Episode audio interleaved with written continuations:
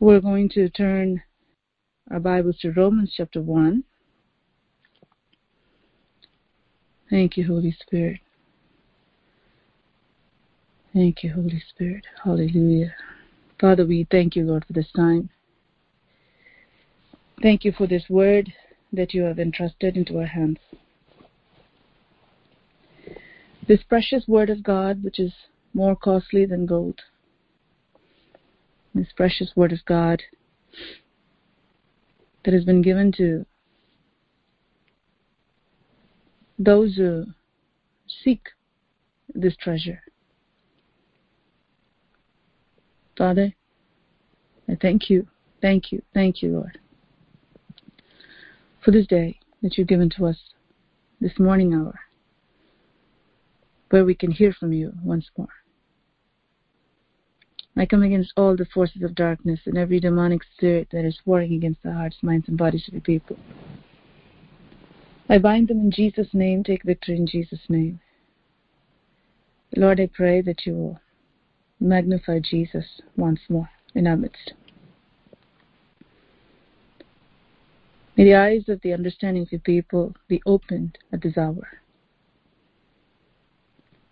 Let the ears, O Lord, be open to hearing the voice of the Holy Spirit at this hour.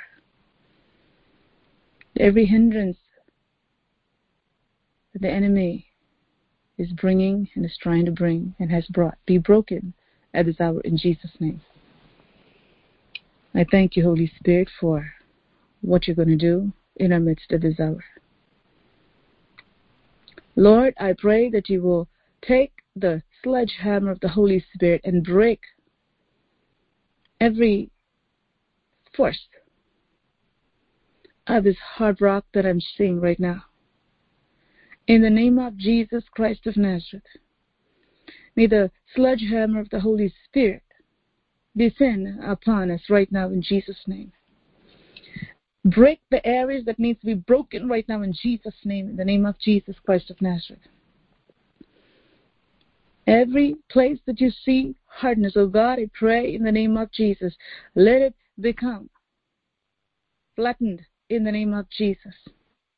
Let it be flattened by the power of the Holy Spirit at this hour in the name of Jesus Christ of Nazareth. Wherever there is hardness of heart, wherever there is hardness of heart, wherever there is hardness of heart, wherever there is hardness of heart, may the sledgehammer of the Lord Jesus Christ descend upon those areas in the name of Jesus Christ of Nazareth. In the name of Jesus. Wherever there's tightening in the spirit of your people,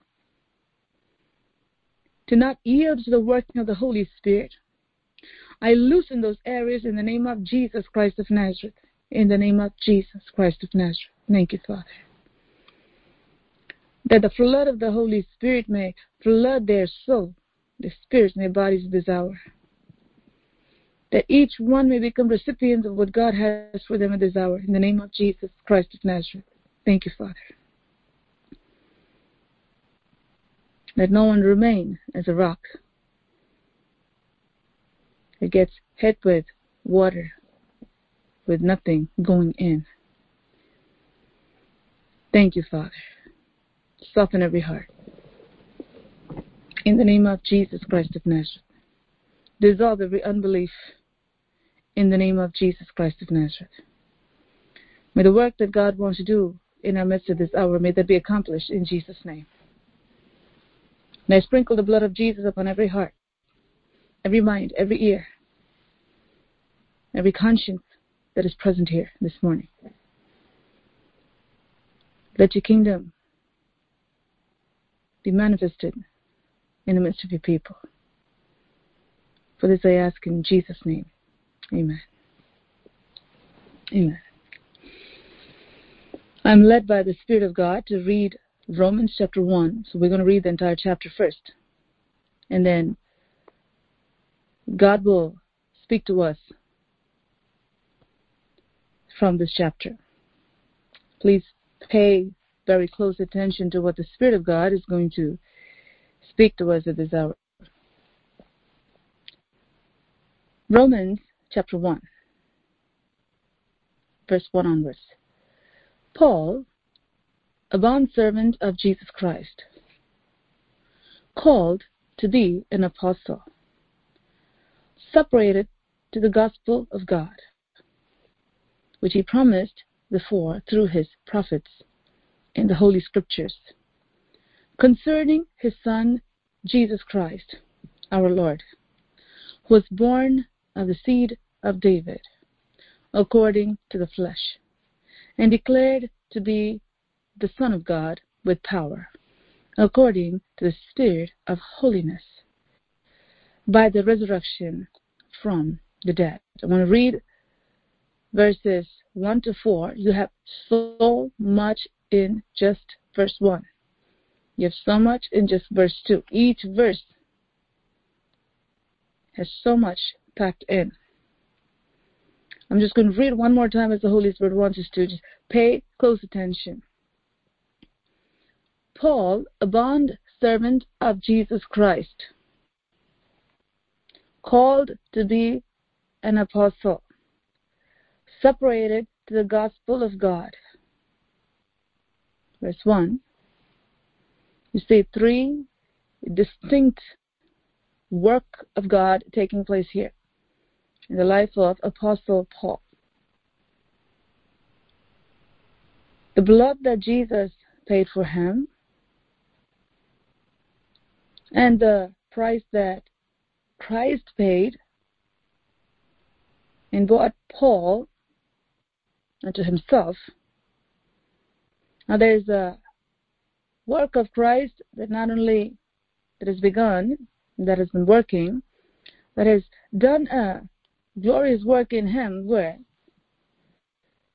Paul the apostle of the Lord Jesus Christ also paid a price. He was not someone who set himself up for some work of God. He was not a self appointed, self called, self established, self made apostle.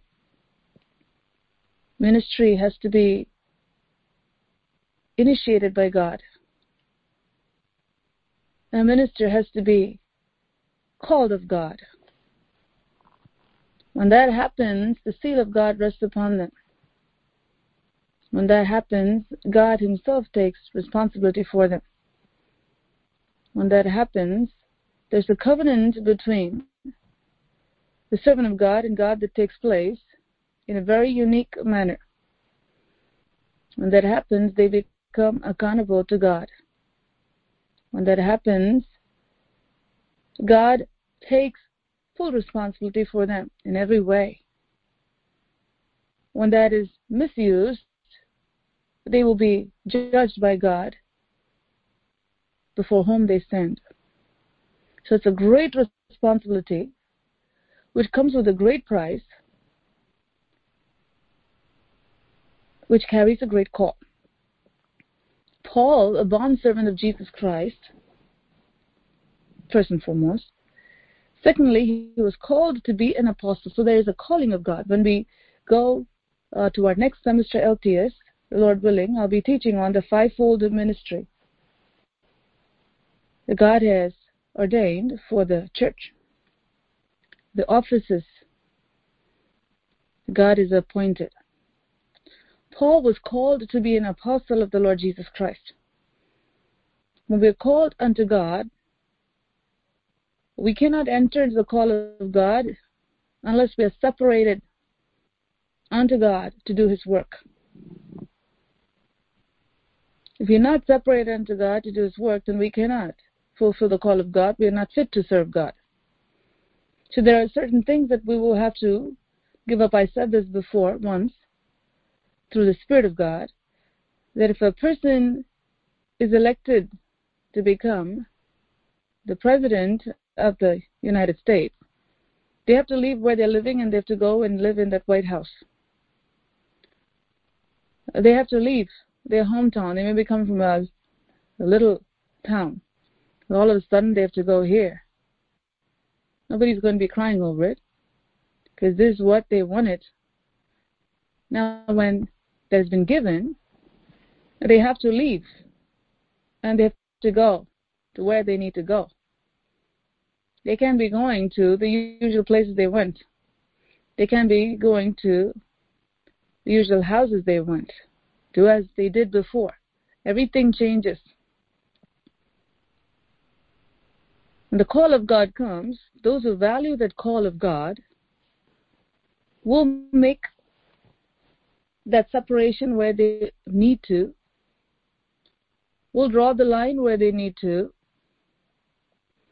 will dive into that call that God has for them, leaving everything behind.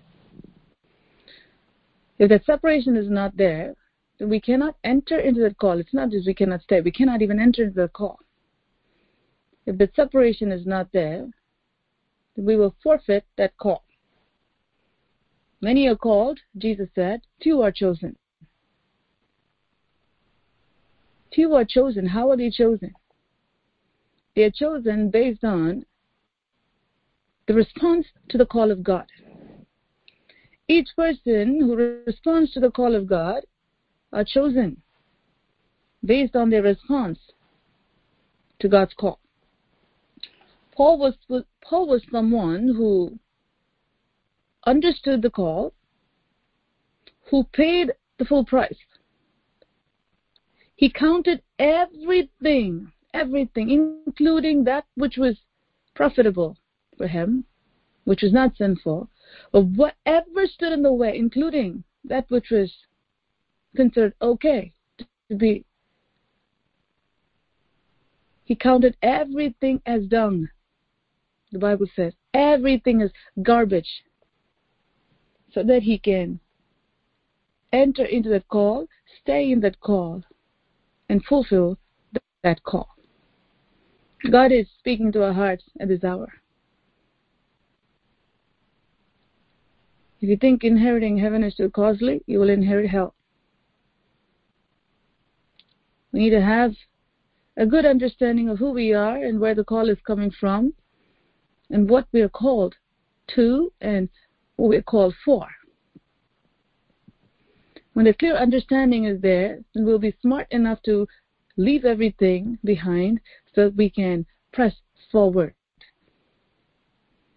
The Holy Spirit is speaking to our hearts this hour.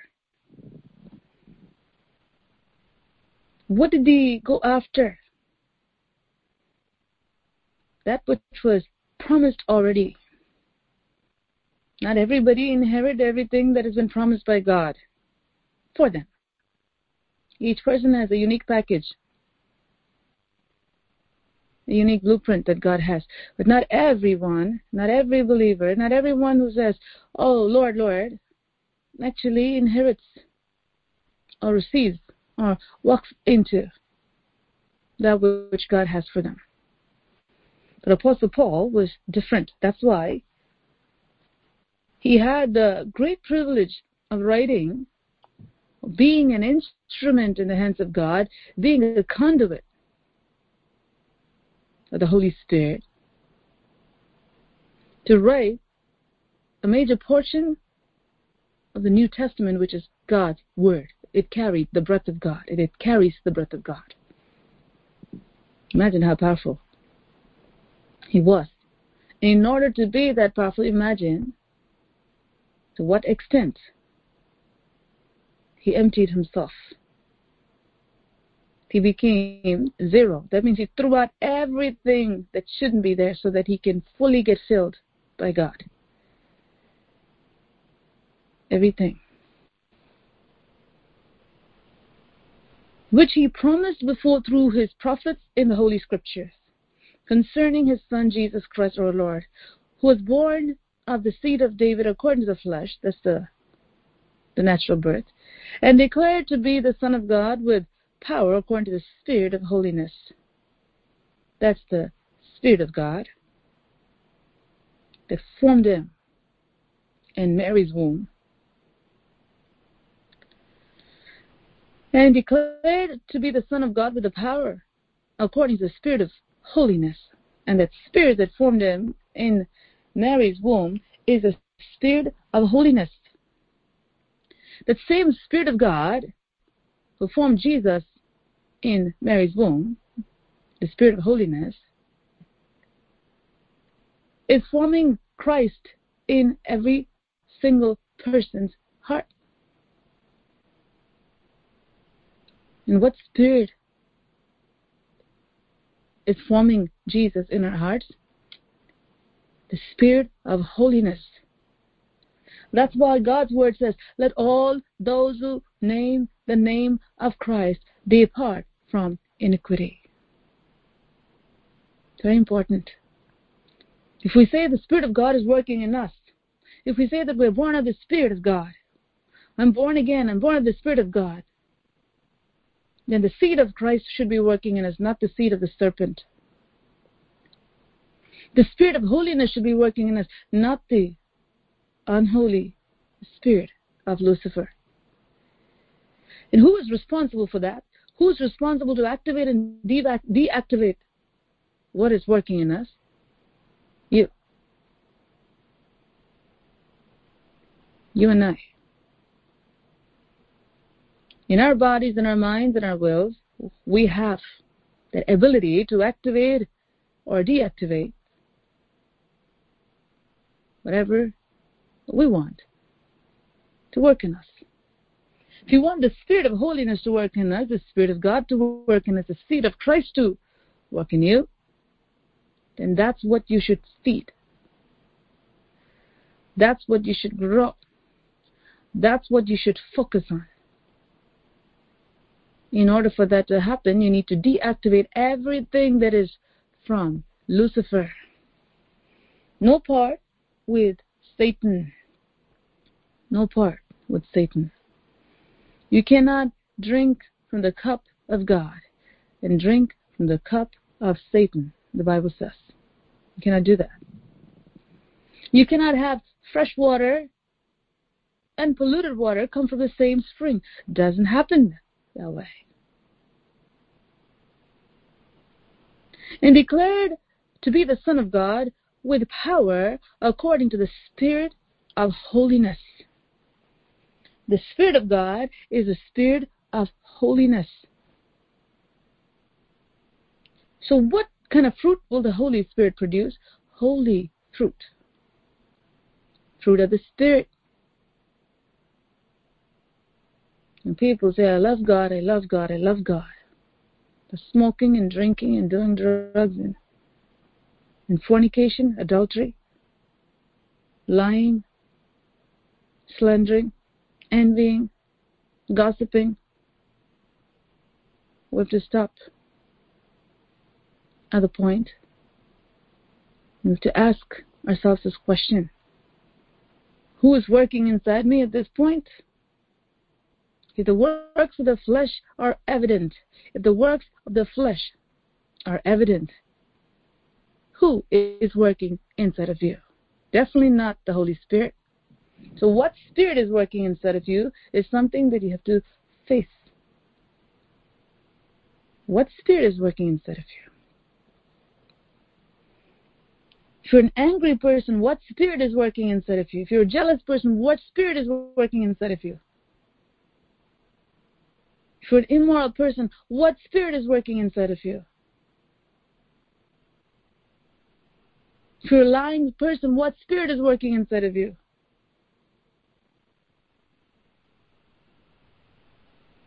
If you're a covetous person, what spirit is working inside of you? What spirit? To deal with it. Definitely not the Holy Spirit. And the manifestation is definitely not the fruit of the Spirit. What is it? You have to deal with the root of it and expel it out of your spirit. Because it comes from your heart, Jesus said. Out of the heart proceeds all evil things if evil is inside. Out of the heart proceeds all good things if good is inside. What kind of a spirit is inside of you? Is it the Spirit of God the Spirit of holiness? Through him, verse 5, we have received grace and apostleship for obedience to the faith among all nations for his name. This is where his call came from. It came from the Spirit of God, the Spirit of holiness who called him. And when he called, you know what he did, Apostle Paul? He left everything and followed Jesus. That's why he became great apostle. He didn't become this great apostle to just do signs and wonders and become a superstar. With the power of God in his body, his body was broken down beyond measure. With such power in his body, people got healed even from the handkerchiefs of Paul. His body was beaten, repeatedly beaten, broken down. His mighty, mighty apostle of God was not rescued by an angel. According to the plan of God, had to hold onto a piece of wood and go through that water, cold water, and get to the other side. To go and testify to the one, testify of the one called him. He never once cried about the suffering that he went through. He counted it as an honor, as a privilege. This is real, real ministry and a real minister of God. Ministry, real ministry is not glamour. I've said this many, many times. Those who've been with us for six years, seven years, eight years, nine years, ten years, and beyond would have heard this many times. Ministry is not glamour. Ministry is called to suffer and called to die, called to represent God Almighty. Only then the power of God will flow. It comes with a cost. We need to have the character to take up that mantle and have the character to walk that path because God will walk with us. Verse 6 Among whom you also are the called of Jesus Christ. Not with the same call, everybody has a different call. He's saying each one is called, and you're also called of Jesus Christ through the same Holy Spirit, Spirit of holiness. To all who are in Rome, beloved of God, called to be saints. What are we called? Everyone. Before the fivefold ministry comes, what are we called first and foremost? Called to be saints sanctified people. Stay sanctified.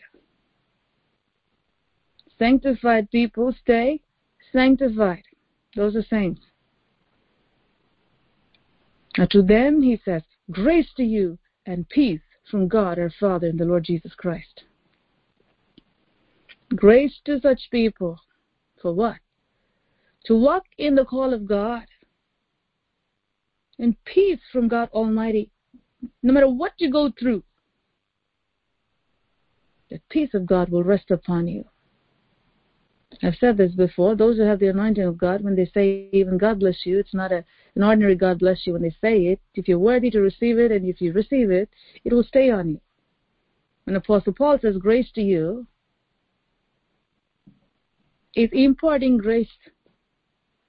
When he says peace to you, it's releasing peace upon them. Jesus said this to his disciples who are trained by him, anointed by him. That's why their peace to you and peace rest upon you, peace be with you is very different from someone who just goes to the synagogue and say, peace be to you. There are a lot of people who say, peace. You hear very common in the Middle East. Peace be upon you.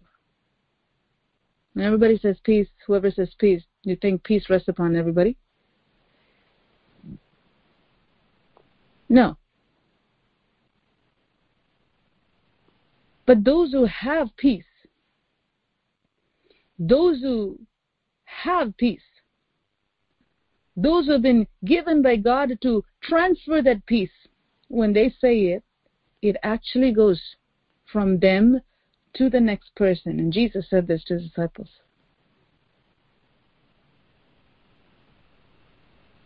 He knew that they were going to become apostles after receiving the power of God. And he said, when you go to a house, you say peace. When he anointed them, Jesus, before sending them out, while he was there, he gave that training. So they had a temporary power before they received the baptism of the Holy Spirit. More like field work he gave while he was there. He gave them that temporary power and he said, Go do this. And they did exactly what Jesus told them to do. Carry what you have to carry, don't carry what you shouldn't carry, say what you should say, and do what you should do.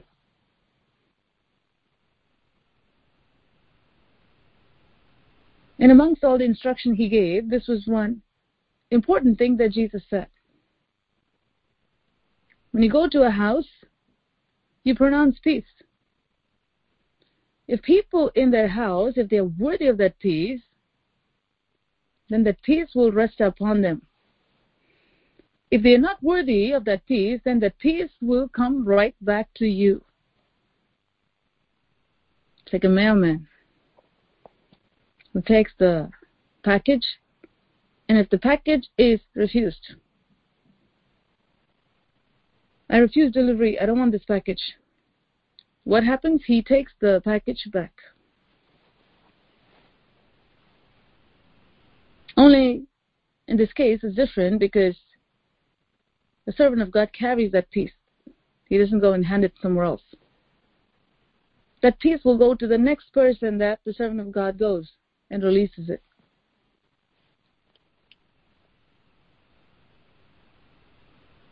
It is very important for us to understand the value of benediction. You know, sometimes people think, oh, message is over so I can get up and go. I don't have to be there for benediction. Every time a benediction is pronounced, every time the blessing is pronounced, if you want to receive it, you should stay because it will rest upon you, it will come to you when it's released. Benediction is not something to show that the service is ended. It's not like the end for the story. Benediction is a blessing that comes from God.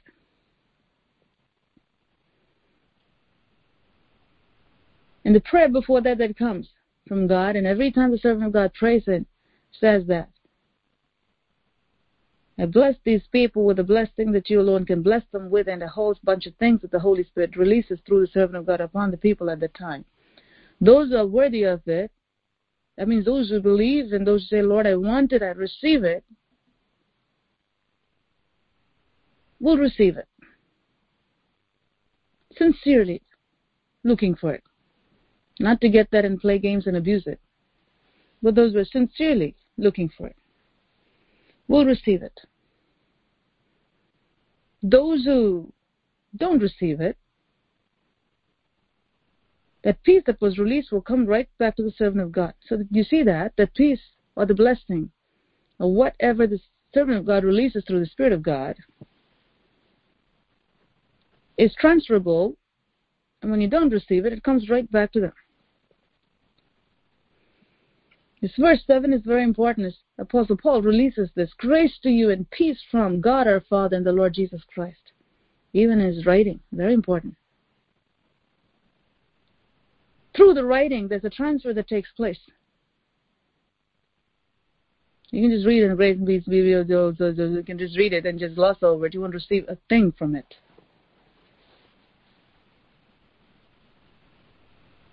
Every word that comes from a servant of God is very important to pay attention and to become a recipient of what God releases.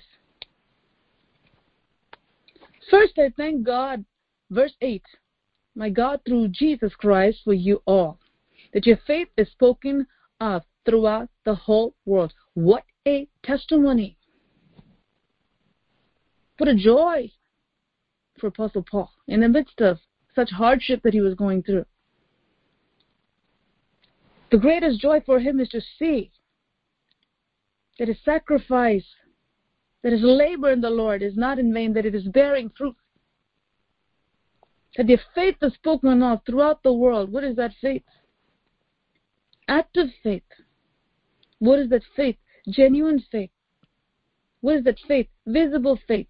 We've heard about faith many times in our church. Faith will walk, faith will talk.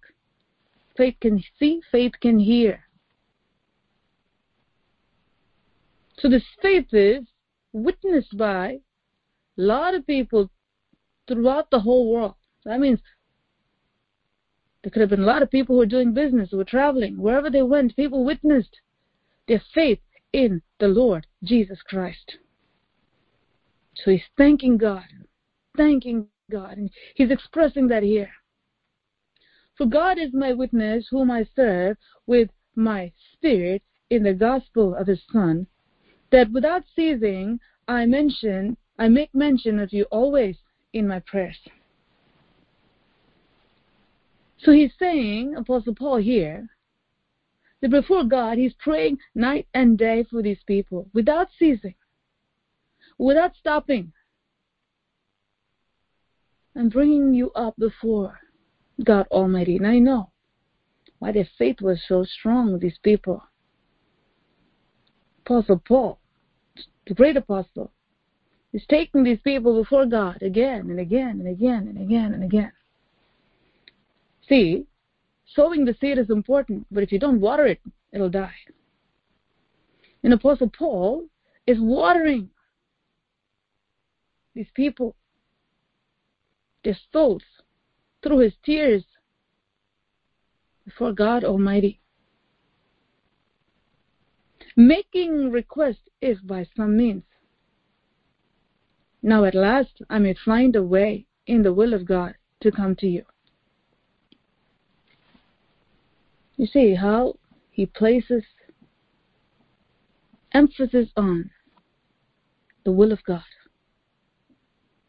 I'm the great apostle and I know when to come and I know when to go and I'll do what I want and whatever is important for me. No. You can't be an apostle of God. At that point, someone is following the devil. But Apostle Paul was a man who was full of God and zero of himself. So whatever he did, he did only what God called him to and led him to. So he says, This is what I want, but the will of God is there. I know I'll come and see you, but God's timing is there. For I long to see you that I may impart to you some spiritual gifts so that you may be established. This verse is very critical, verse 11. Why is Apostle Paul longing to see them? Why does Apostle Paul want to see them? What is the reason behind it? His reason is to give. To give them the spiritual impartation, spiritual gifts whatever they need. What for? What for? What for? So that they may be rooted and grounded in the truth. So that they may be established in the ways of the living God. What was Apostle Paul carrying? He was carrying that which the people needed. He knew that when I go there, I have what I need to give to these people because God has given it into his hands.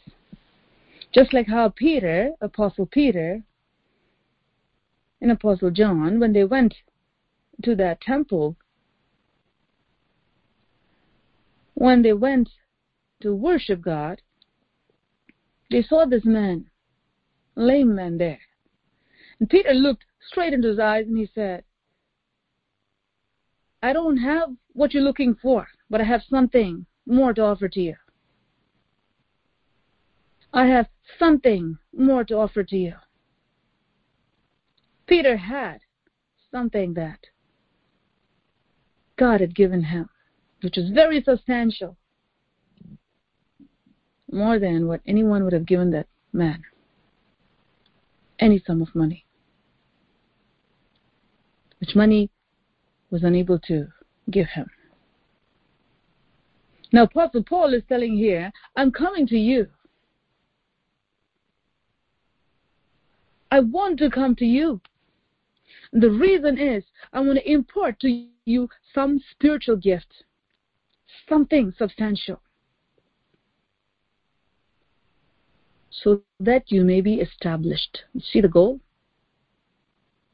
You're doing well, but you need to be established so you can be stable, so that you can be steady, so that you can bear more fruit.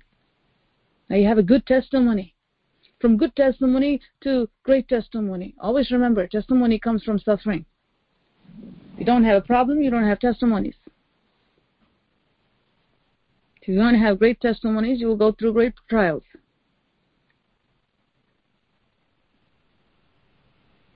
in order for us to have great testimonies, we need to have great character and great power and great endurance and great strength that comes from the great God we serve.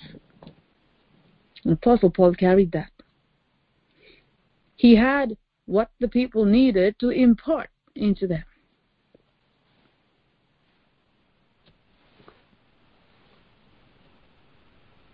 We need to have this understanding. Every time we come to the presence of God, whether it's a morning call, whether it's Tuesday Bible study, whether it's Saturday fasting prayer, mornings. We don't have fasting prayer in the evening. It's morning now. Whether it is Sunday service, wisdom will say it's not worth missing anything. Because God moves suddenly. God moves the servant of God to suddenly release what we need in order for us to be established. Wisdom says, don't fall asleep. Wisdom says, do everything you can to be where God is releasing what you need to be established.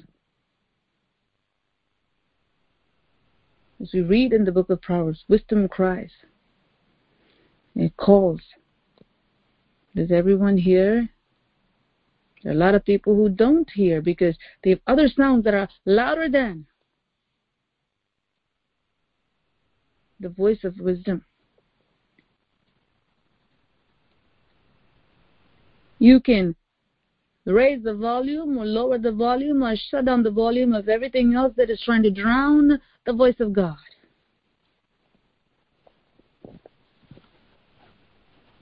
Many people have the control in their hands. I mean, everyone has. Many don't. Lower the volume of Satan's voice. Hmm. A few choose to shut it down completely. If you choose to take that and throw it out permanently. But those who let the devil scream will always complain, I can't hear God, I can't hear God, I can't hear God. Why?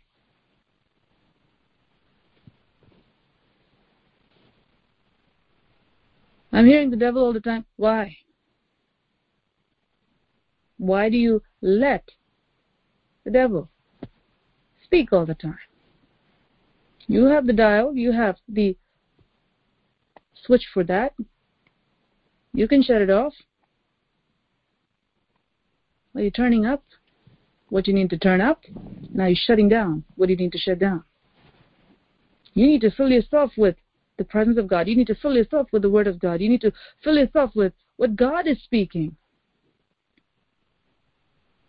And raise that up this voice can go down, but if you want to eliminate that voice totally, then you have to shut it down fully. Don't give room to the enemy. Every time you come to the presence of God, when you have this understanding that. I'm not here just to sing some songs and to give my tithes and offerings and and say hello to everybody and feel good about myself. I made it to the house of God. Great, I'm here.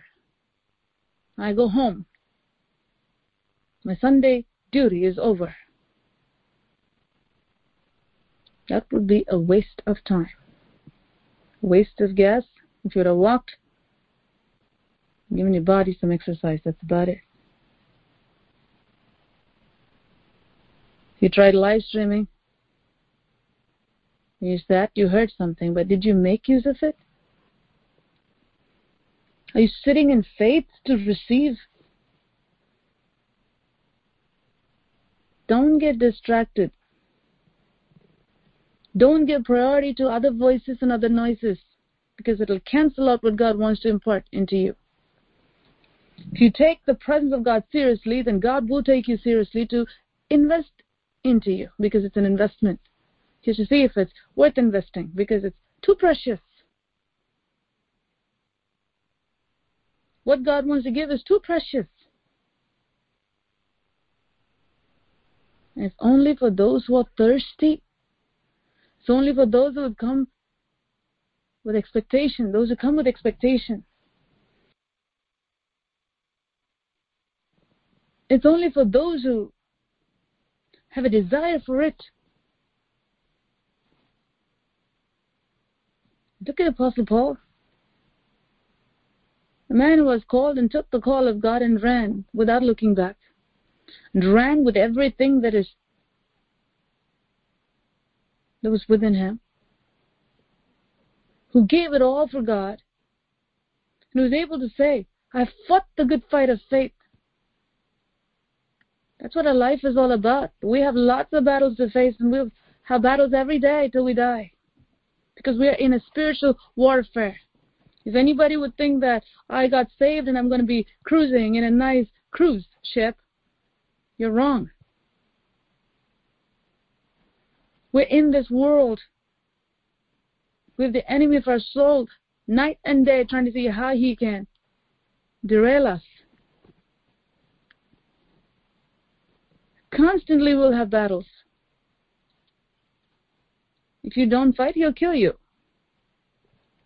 If you don't fight it right, you'll miss some parts. He'll take some things away from you. So you need to know the Word of God. You need to fill yourself with the Word of God. You need to cut things out that needs to be out of your life because it is not a child's play. Spiritual warfare is not a joke.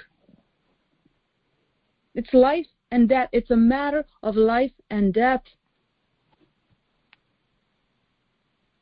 Apostle Paul was able to say that I fought good fight of faith. It's worth fighting. It's worth fighting. It's worth fighting. Understand this. Fighting is not an option. In this world, fighting is not an option. If you don't fight, you will die. If you sleep in the middle of the warfare, you'll be dead.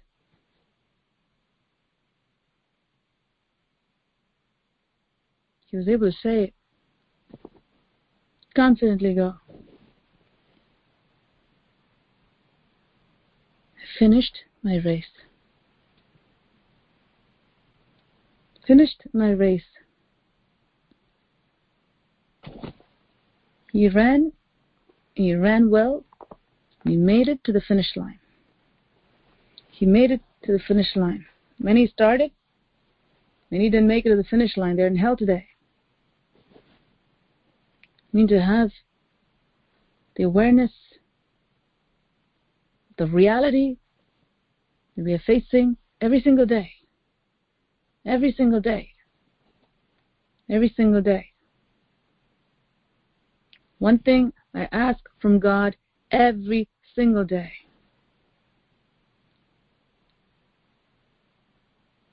If not several times a day. You can even say minute by minute. It's for God's grace. Sitting down, getting up, That's all I ask for. God's grace. His grace to carry me moment by moment to fulfill the will of God, no matter how difficult it may be. You know what? He's been faithful. He's been faithful. That's why the character building is. Well, many times the pain doesn't go away. The struggle doesn't cease. But you know what? You accomplish the will of God through all of it. That's what grace does. When you ask and receive, and you don't give up because you know who He is, need to keep pushing forward. Eternal life is not for quitters. Victory is not for the faint hearted. This is serious business. God is speaking to our hearts at this hour. Salvation is serious business. It's not like how we see. It's not like how we see in this world where they drink the cup. They drink from the cup of God and then they drink from the cup of demons and they're not even ashamed to even say it. You see this all over. We're living in the last days. We're living in the last few moments where the church at large is being deceived by the deceiver. And the people who are in the pulpit are run by demons. Many churches, many large churches, many small churches. The same devil is there, sending his evil spirits everywhere.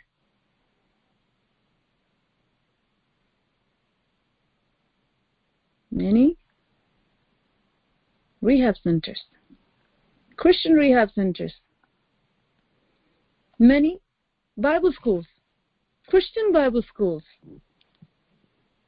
are run by the agents of Lucifer, supervised by Lucifer.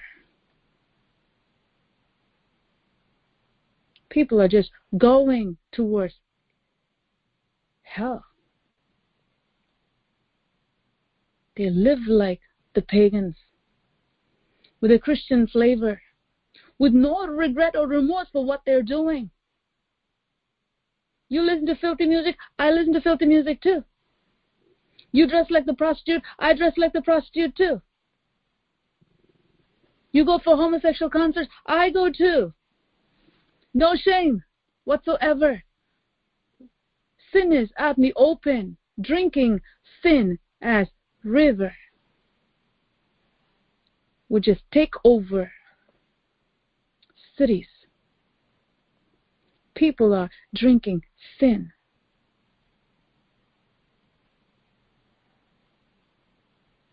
And they're being used as agents of Satan.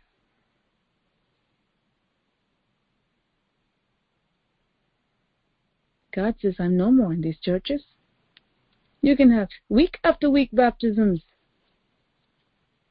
you can have week after week altar calls. Who wants to receive Jesus in your heart? Raise your hand. Run to the front. Come to the front. Come to the front. Jesus is calling. Who's calling from the pulpit? Lucifer.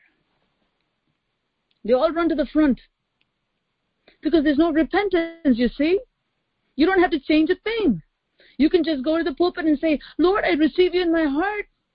I know you died for me on the cross. And I know you have everything for me. It's a me centered, satanic gospel. That's not the right gospel. The right gospel will say, leave what you have right now. That's what repentance is. Turn towards God. Deny yourself. Pick up your cross and walk. If you want to go to heaven. Broad is the way that leads to destruction. Narrow is the way that leads to life. A few find it. A few find it. And amongst the few that find it, even fewer than that will inherit it. We need to know the reality of eternal life. Because eternal death is a place where the worm does not die and the fire is not quenched. Where it's a place of eternal torment, eternal sorrow, eternal guilt, eternal hate. If you call this world as hell, it's multiplied by infinity. where you cannot get out even if you want to. You cannot get out even if you want to. It'll be a place of eternal regrets because you know the truth. No one can say, I don't know the truth because they chose not to open their eyes to the living word of God that God has given to us. People chose to hear what will satisfy their itching ears.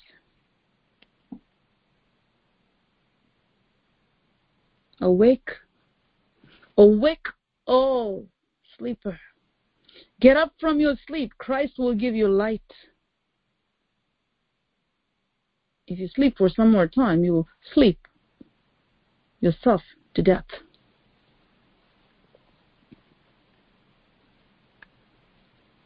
Oh, how I long to impart that which God has given me so that you can be established. Do you understand the worth of what you can get when you come to the house of God? Many find it okay to miss a Sunday service. It's okay. If you don't hear, it's okay. Well, if you don't value, why should God give you anything at all? Why will He give you? He's not going to. God is speaking to our hearts this hour. Take the Word of God very seriously. Take the Word of God very seriously because it's a serious matter. It's a very serious matter. One life we have. Only one life we have. Before you know it will be gone. Then you will have to stand before your Maker. You will stand before the living God. As a man who stood with that one talent saying that, Lord, I buried this because you are a hard man. That's a lie in itself. He had the nerve to go and tell the master that put himself under a good light, so to speak, to say that. I was so scared, but I did the best thing, and, and look what I have. I have what you gave me. The master called him a wicked servant. Where did he put him? Jesus didn't say, well, he took the job away from him, and so after this he was no longer serving the master. No. He gave his portion with the unbelievers. He put him in a place where there's weeping and gnashing of teeth. He said, You didn't do your job. What I gave to you, I expected a return from that. Didn't you receive it from me? Didn't you know that? That it's mine? Didn't you know that I gave it to you with an expectation? We must understand that the blood of Jesus is too costly for us to play with. The blood of Jesus is too costly. Wake up to this reality. We ever think that, oh, Jesus died for me and I have this mushy Christianity. He suffered so that you and I can live. He suffered so that you and I can be healed. He suffered so that you and I can be blessed. Everything comes from his suffering, and we take it lightly. We trash it we say, I can go and repent again and again and again. That's trampling the blood of the Son of God. It's a big sin. God is speaking to our hearts today. He who endures till the end, the same shall be saved, said the Lord Jesus Christ. He who endures till the end, the same shall be saved, said the Lord Jesus Christ. Who? Not all those who say, Lord, Lord. Not all those who say, Well, I believe in Jesus. Your own words will condemn you if you say you believe in Jesus and your actions don't show it. You'll be like the fig tree that had leaves and didn't have the fruit in it. It's hypocrisy. God is speaking to our hearts today. Be real. Be real. You have one life to live. Be real. You have one life to live. Be genuine. Be authentic. Don't be fake. Don't waste your time.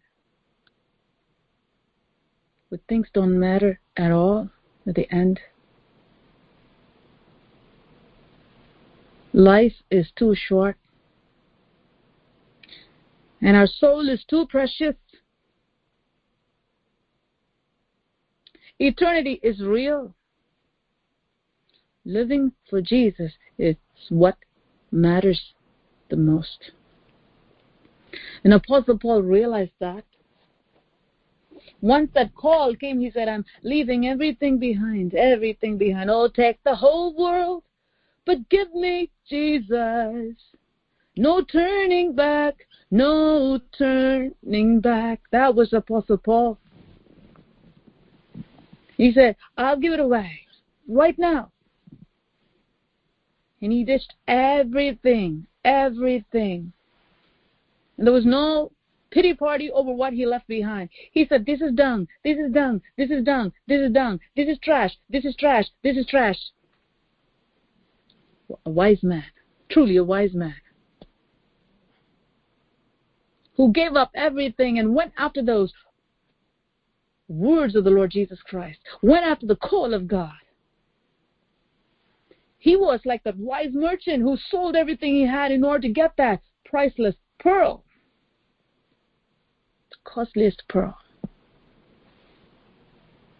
How do you treat Jesus Christ? How do you treat the gospel? How do you treat the kingdom of God? How do you treat the presence of God? Is it negligible? Are we putting family over church? Where Jesus comes every day, we say, Oh, Jesus, you are not that important.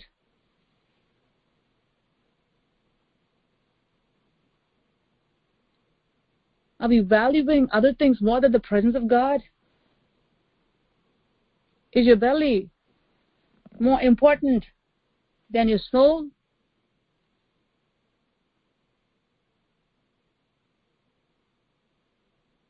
Think about it. Think about it. God is speaking of this hour. God is speaking of this hour. God is speaking of this hour. God is speaking at this hour. We have to listen and we have to do what we need to do. What is my share now? Having heard the truth, what am I going to do? Am I going to do something about it? Am I going to do something about it? We better do something about it. What is more important? What is more important to you? Let me tell you. Family has been given by God to us so that we can use it the right way for Him. If that order is reversed, they will be the very same people who take us to hell, who make us lose our call, who make us lose our soul. Always remember that. Always remember that. Whatever you have here and whatever you try to please here whoever you try to please here. Whether it's your boss, whether it's your son, whether it's your daughter, whether it's your husband, whether it's your wife, whether it's your mother, whether it's your father, wherever it may be, always remember if it's at the expense of despising the presence of God, if it comes at the expense of despising the Word of God, if it comes at the expense of rejecting the call of God. No, for sure. You're making the wrong choice. No, for sure. You're missing eternity for this present world. For all relationships will end here. Marriage doesn't continue in heaven. family relationship doesn't continue in heaven. It's all been given by God here so that we can make use of it here to glorify God so that we can be wise stewards of what God has given. If God has given you the children that He has given you, praise Him for that and train them up in the ways of the Lord. Make sure that when you go there, they will follow you. And you will have great rejoicing in heaven and whatever God has for them there, that they will be great in the sight of God. That should be a goal. Make sure. That's your priority. Make sure you live your life like that. Make sure your children know that God is your priority. God says the sons of this world are wiser than the sons of the kingdom because they make sure they let people know what their priorities are. They don't bend for anything when it comes to things of God. But many, many times, God's people throw, throw away the presence of God, throw away the Word of God, throw away what God has given. Run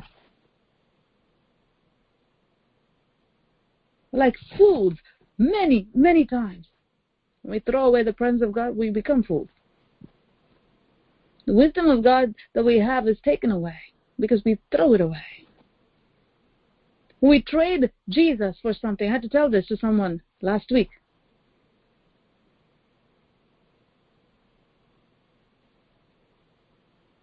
I said, So you sold Jesus for money. You sold Jesus for money. Think about that.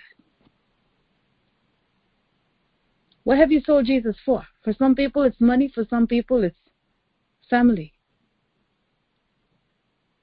For some people, it's pleasure. For some people, it's to make themselves look good. The net result is sold your Savior.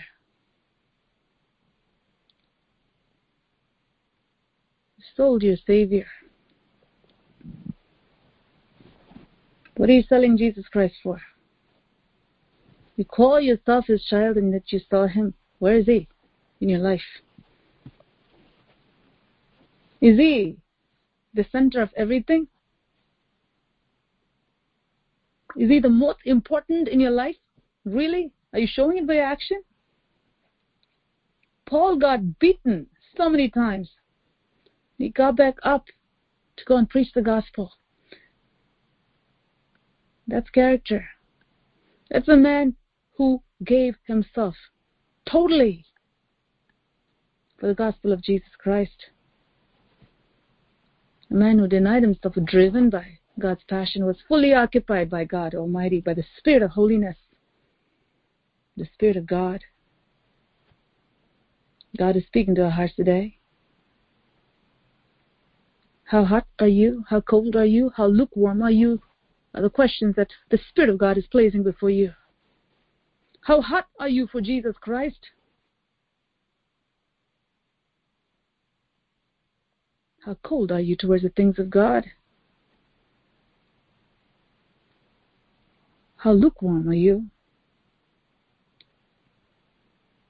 May the Spirit of God speak to our hearts this morning. Vanity of all vanities, King Solomon said. Don't live to please your family. You'll be wasting your eternity. If you live to please your family, you will have many regrets later on. Live to please God. Live to please God, then your family will come to the Lord. Have the backbone that you need in order to live the true Christian life that God has called you to live. Live to please the one who died for you. And those who see you will follow you as you follow him. Otherwise, all your talk will be empty talk. Not a dent in there so.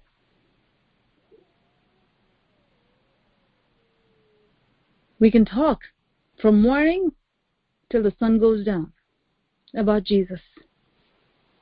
But if it doesn't match our living, it means nothing. We are like noisy cymbals, not musical instruments noise, just noise. Because musical instruments, when it's played properly, it'll produce an effect. It'll bring joy, it'll bring peace, it can bring calmness. There's a result that comes out of it. Because music comes from God. Satan takes every good thing and he perverts it. But I'm talking about what God created and what God sustains. But when it's noise, it gives a headache, it gives earache. And people say, I don't want to hear you speak, ramble on and on and on. It's a lecture. Why? There's no Spirit of God behind it. Whatever you say is causing me to run away from God. Why? Because God is not in it. If God is in it, then there will be the work of God that'll take place. How much are you seeking God? Apostle Paul was praying for these people day and night. Are you praying for your family day and night like that? That's why he was seeing results in them. Don't simply talk. Don't simply talk. God is really looking for people who are genuine, true seekers, true worshippers, people of substance, not hollow Christians, but people who have genuine faith. Men may see your light and glorify your Father who's in heaven, Jesus said.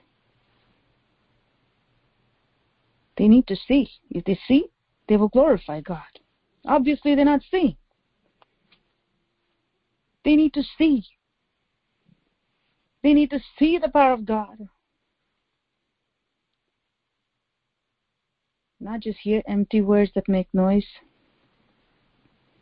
Your life can be a beautiful display of the power and the goodness of God to this world.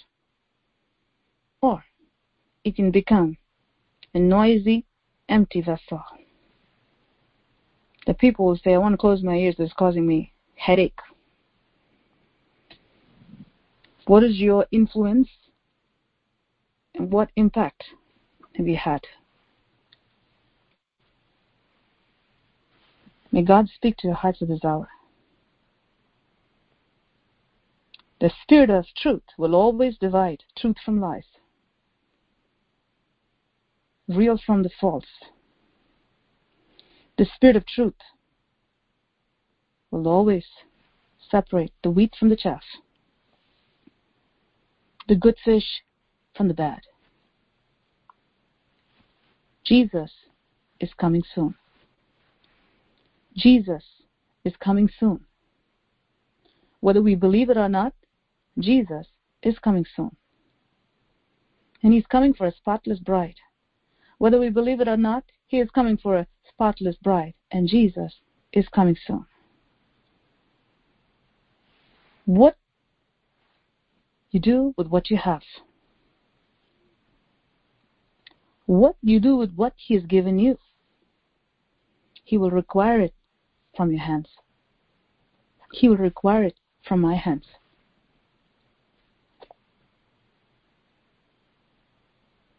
Are you like the servant who prepared the house and prepared everything and he was waiting at the door for his master to come because he was so happy he did everything? He wanted to happily greet his master. Are you like that? Can you stand before God this moment and say, Jesus, I've done everything that you told me to? Come, Lord Jesus. Apostle John was able to say that. Can you say that? Come, Lord Jesus. And many people say that with no fear. If he comes, he will expose the heart. They think that everything is covered. I can just say, Come, Lord Jesus, I wish Jesus comes soon and all the problems in this world will get over. Well, when he comes, light will expose darkness. Do you have his light in you and no darkness? What you have when his light exposes, will it be commendable?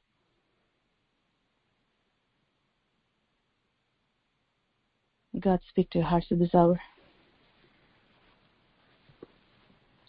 Apostle Paul, he prayed,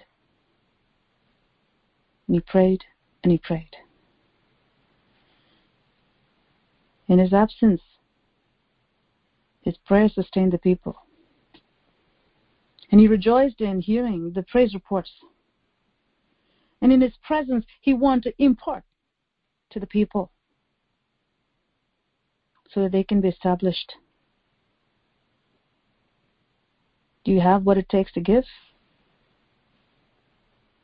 Now you're praying night and day for your family members that in your absence, God may do something in them. Are you praying night and day?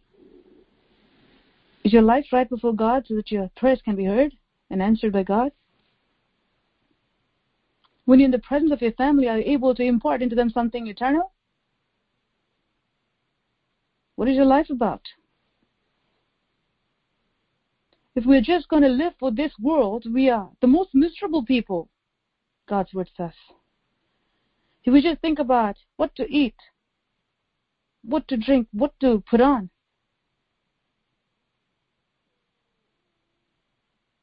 how much money to make, how much money our kids will make, and do they have school, and do they do well, then there are a lot of educated people in hell. Many scientists, many doctors, many presidents, many millionaires and billionaires who died as fools and were in hell. Jesus said, There's all fools. Your soul will be required from you this night. What are you going to do? Many families are in hell.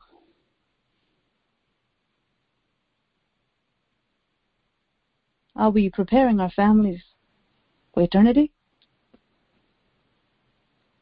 Are we crying over their souls and crying to God for them? Are we interceding for them? You see the power of intercession of Apostle Paul here that sustained, that strengthened the people of God here. You see the power of his impartation here. By being a recipient of what God is doing here in this church, with such anointing that God has placed. And for this season, God has chosen to have you here. Limited people. Limited people to experience such great power, such great deliverance, such great anointing, such great impartation. Are you being a recipient, receiving everything that has been poured upon this church day and night? What is important to you? The applause of men? What is important to you? The things of this world, which is not even going to come to you to the grave. You can't even take it to the grave with you. People don't even put what belonged to them in their grave. When someone dies, someone else takes the money from the bank account. The money doesn't even go with them to the grave. They don't even put that with the dead body and say, okay, it's their hard earned money, let them keep it. No. Someone else takes it.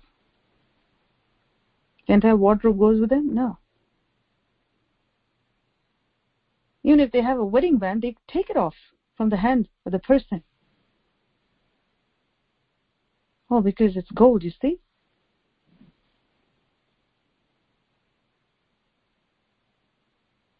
What are we living for? If that's what life is, are we living for?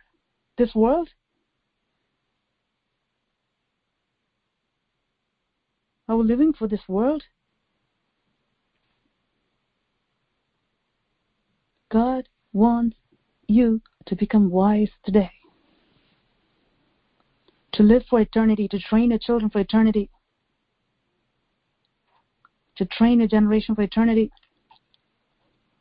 to honor the presence of God and teach your family that the presence of God is your priority, that the house of God is your priority, the Spirit of God is your priority, his word is your priority. It cannot be compromised. Don't sell Jesus for anything. Many people get mad at Judas, but they don't know. They're being Judas many, many times. Judas did it once. Many Christians betray Jesus many times, worse than Judas did.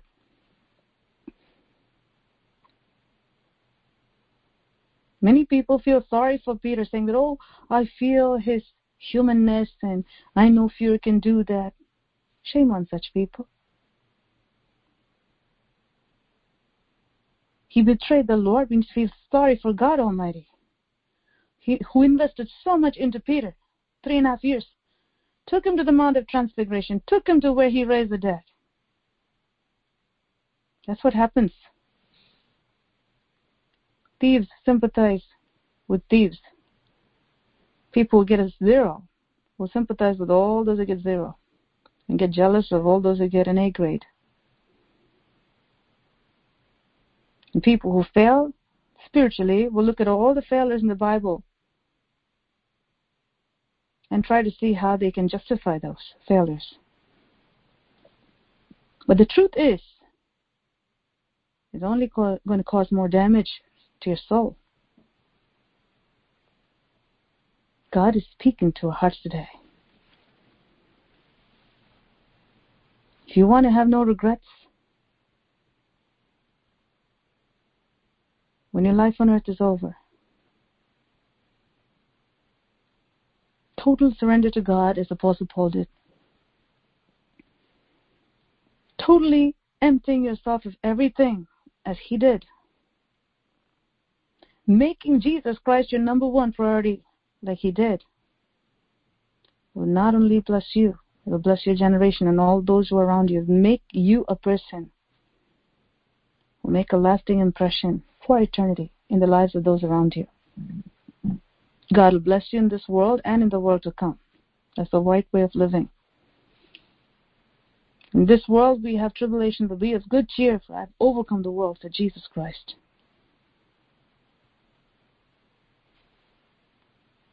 We have Him with us. Night and day He will be with us if you're with Him. That's the condition, God said. If you're with Him, He'll be with you. If you deny Him, He will deny you.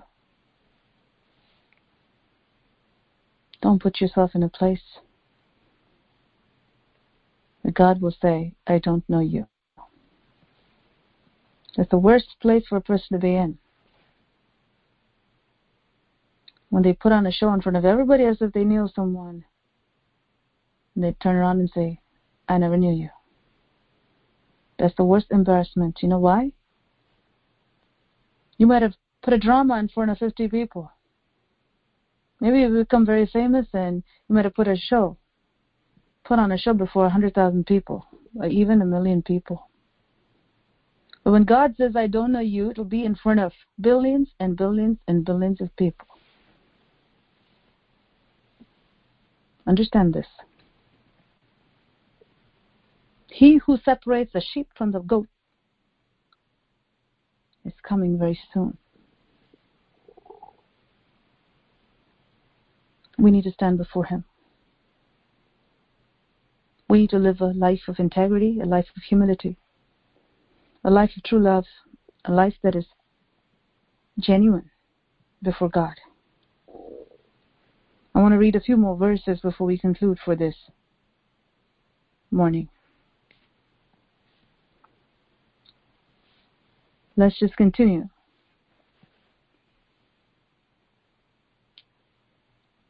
Verse 12. That is, that I may be encouraged together with you by the mutual faith, both of you and me. When you hear testimonies, this is why testimonies are very important. It brings joy and great encouragement to the servants of God who invest in the lives of the souls, the sheep that God has entrusted into their hands. They give that encouragement to keep going. It's not that they're not going to keep going forward, no. More joy to even sacrifice even more. Keep doing more because you see the fruit of the labor. And the testimonies that Apostle Paul brings that encourages the people. This is why we share testimonies when the Holy Spirit leads us to during the meetings so that it can encourage the people to follow us as we follow Christ, to imitate us as we imitate Christ. And Apostle Paul says here, that is, that I may be encouraged together with you by the mutual faith, both of you and me. The church is expected to bring testimonies. Because the word is going inside. Change in the nature. Change in the way we've been living. The fruit of the Spirit is top priority. To see Christ being formed is priceless.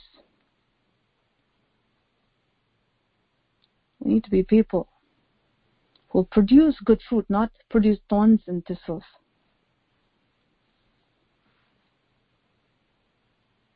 Now I do not want you to be unaware, brethren, verse 13, that I often planned to come to you, but was hindered until now, that I might have some fruit among you also, just as among the other Gentiles.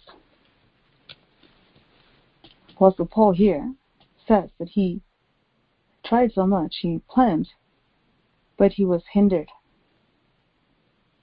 We have to understand that hindrances come.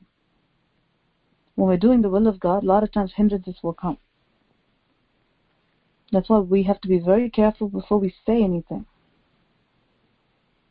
Satan knows how much Apostle Paul had with him to give to the people. He didn't want that. So he'll hinder. He'll hinder with everything that is within his might to prevent Apostle Paul from coming so that he won't be able to impart. But Apostle Paul is not giving up here, he's praying.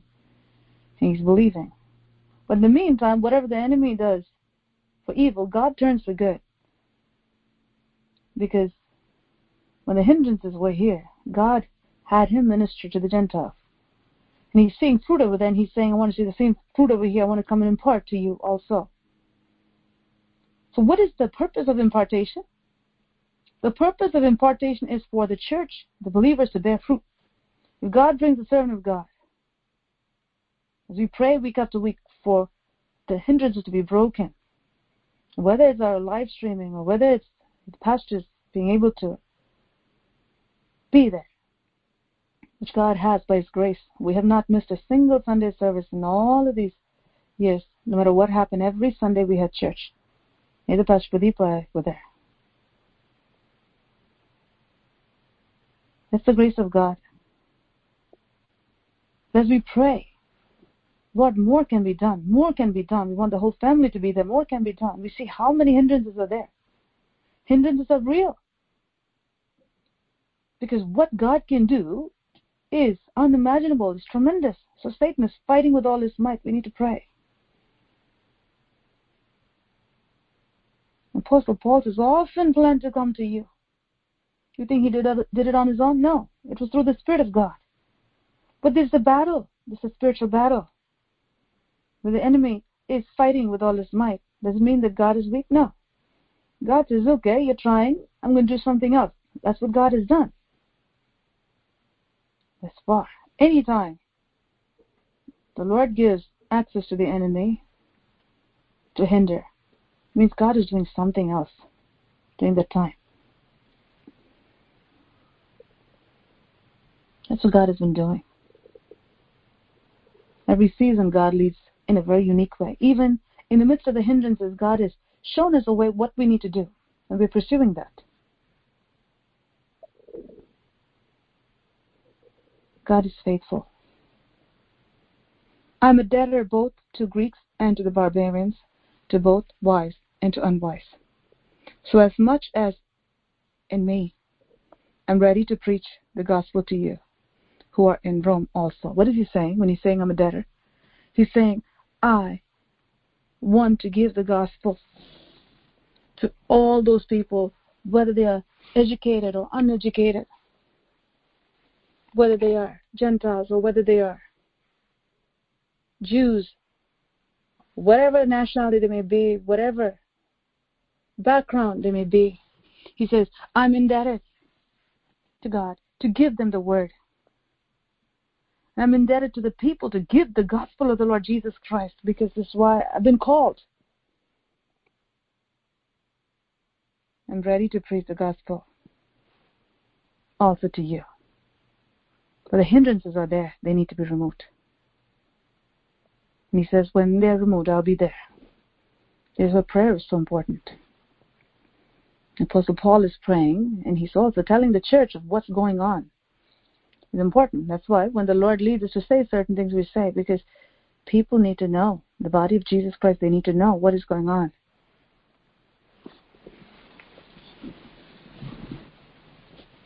The communication is very important. Satan is already very clever in twisting things in the minds of people, saying, oh, Paul is now preaching only to the Gentiles. Paul is in interest in that. Paul is not coming here. Meanwhile, they have no clue how much Paul is right and how the enemy is hindering. So Paul is writing here through the Spirit of God to let the people know this is what is happening. And they know. Paul is a good communicator. He carried the Spirit of God. Our God is the best communicator. When He is working through someone, they will communicate really well. Because the heart of God is to dispel all the lies and myths of Satan, to show His love and His power, how much He cares for us, and what He has in store for us, what He wants to do in and through us. For I'm not ashamed of the gospel of Christ, for it is the power of God to salvation for everyone who believes for the Jew first, and also for the Greek. For in the righteousness of God is revealed from faith to faith, as it is written, the just shall live by faith. Apostle Paul says this through the Spirit of God. That this gospel that I'm preaching unashamedly, why is he saying that? because in that community, in that culture, it's not like how we know. And we hear about Jesus in, in the radio and the TV, in churches and all over, and people know. A lot of people with a lot of Christian names, and they know Christianity is about Jesus.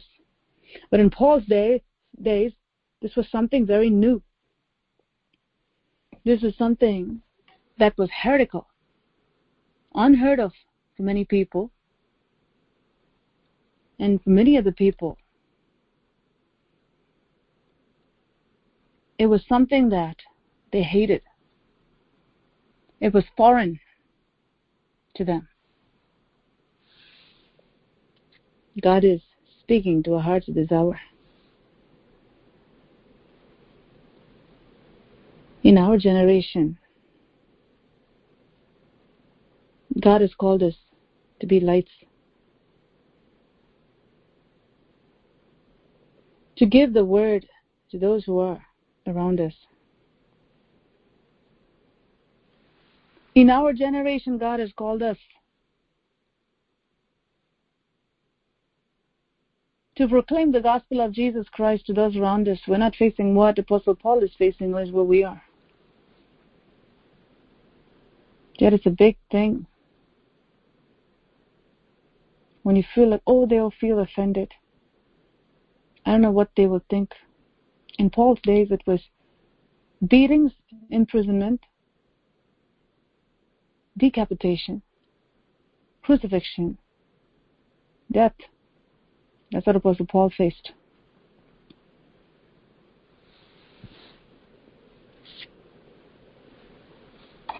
He said, in the midst of bringing this new gospel, he said, I'm not ashamed of it.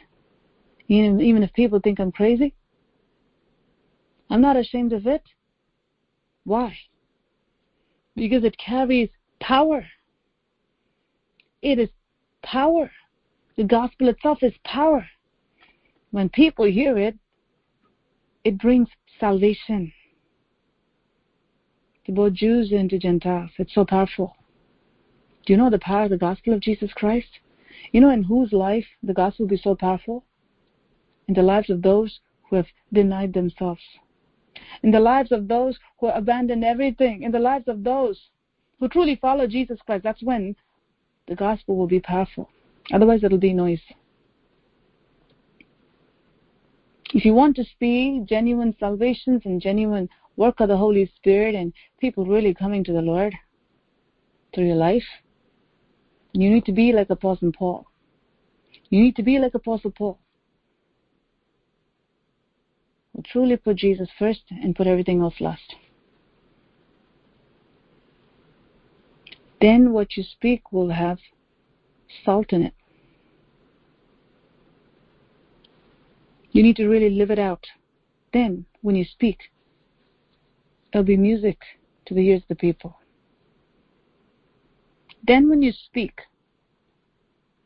it'll be true gospel because it's backed up by your true living. It'll have power. For, it, for in it the righteousness of God is revealed from faith to faith. As it is written, the just shall live by faith.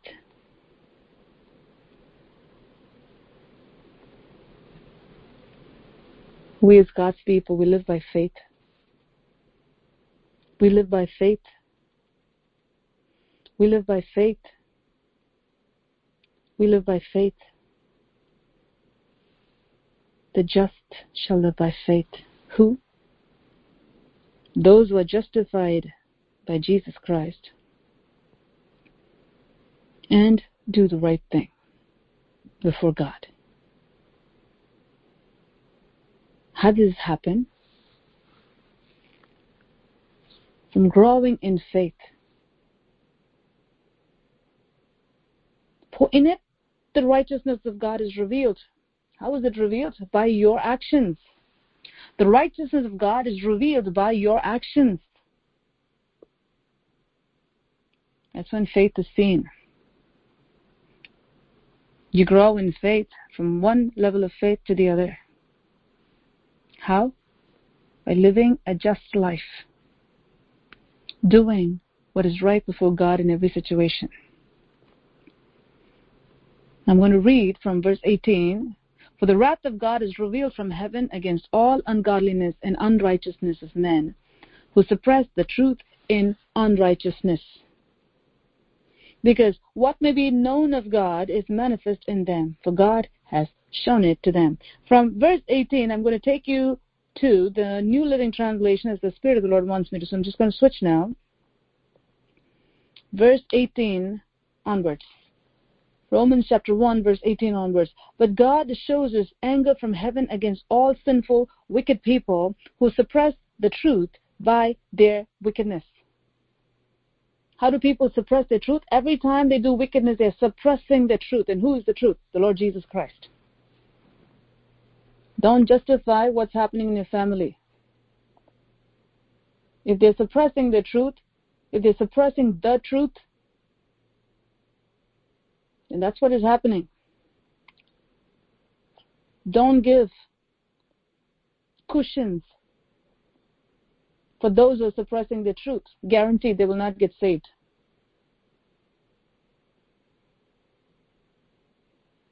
When you try to pamper the rebellious in their rebellion and pray that they will get saved. No, for sure they will not get saved. Giving it into the hands, giving them into the hands of God so that God can deal with them. And you praying for them day and night and not partnering with sin or partnering with any other wickedness is what is going to turn their hearts towards the living God. Because God is angry with them. God shows his anger from heaven against all sinful, wicked people who suppress the truth by their wickedness. Verse 19. They know the truth about God because he has made it obvious to them.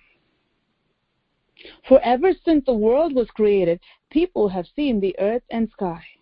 Through everything God made, they can clearly see His invisible qualities, His eternal power and divine nature. So they have no excuse for not knowing God. Verse 21 Yes, they knew God, but they wouldn't worship Him as God or even give Him thanks. And they began to think up foolish ideas of what God was like As a result, their minds became dark and confused. Think about it. Why do people go astray? Especially, why would kids from Christian families go astray? Why? You see what God's word says in Romans chapter 1.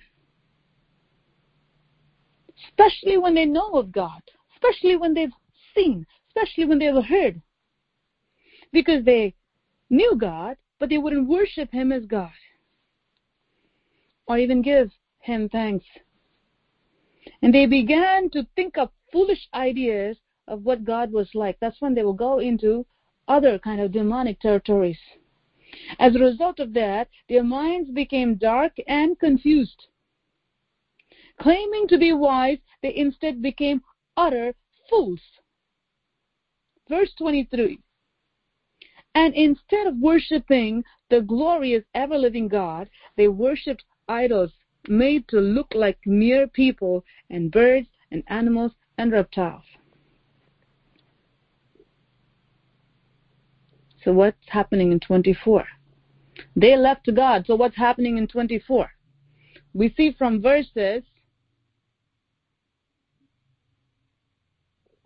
18 onwards, all the way to verse 23, we see what people did to God. Now, verse 24, we'll see what happens. What's God doing? So God abandoned them to do whatever shameful things their hearts desired. What is God doing here? He said, This is what you want? You saw everything and you're still going? Go. Do what you want. As a result, they did vile and degrading things with each other's bodies. They traded the truth about God for a lie. What did they do? They knew, but yet they said, I'm going to go for a lie. And so God says, Go ahead, because I did so much for you. Because you've seen, you've heard, yet you've chosen to suppress the truth with a lie. You've chosen the wages of right, unrighteousness. So God abandoned them to do whatever shameful things their hearts desired. Think about it. You have unbelievers in your homes, you need to really grieve their condition and pray like you never prayed before. Don't take it lightly. God abandoning your kids, God abandoning your sisters, your brothers, your grandchildren, your parents, whoever it is, is not a light thing. When they once knew and they let go, God abandoning them is not a light thing. You need someone to intercede, and that should be you. If you want to see them in heaven, you better intercede for them like never before. so God can have mercy on them and turn them towards Himself. That their darkened eyes and the mind that they put themselves into, that should be removed. In order for that to happen, you need to pray night and day. So God abandoned them to do whatever shameful things their hearts desired. Their hearts desired. We need to underline those things. If our children are going after wicked things, we have to see it for what it is. Don't sugarcoat that and don't say that, oh, they're sweet kids, oh, they're nice kids. No, no, they're not. Otherwise, they wouldn't be going after wicked things. They wouldn't be in a place that they're anti God. We need to be true. We need to be people of truth. Call it for what it is.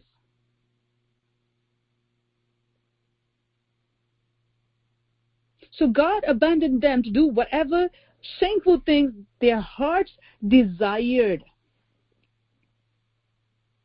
As a result, they did vile and degrading things with each other's bodies. While there's so much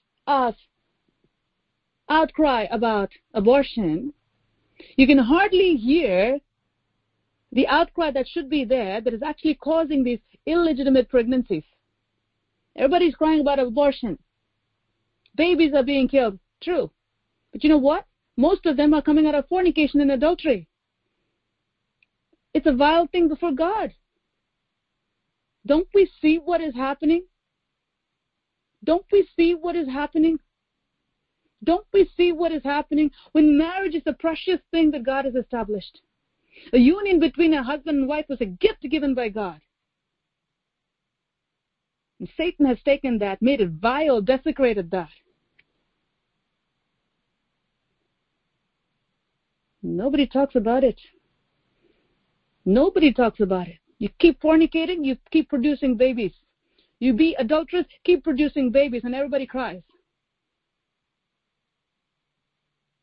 You have a whole generation who fornicate and then who kill their children. Then you have a whole generation, another whole generation, who fornicate, Christian fornicators, Christian adulterers, who produce children, and then say, Save our children.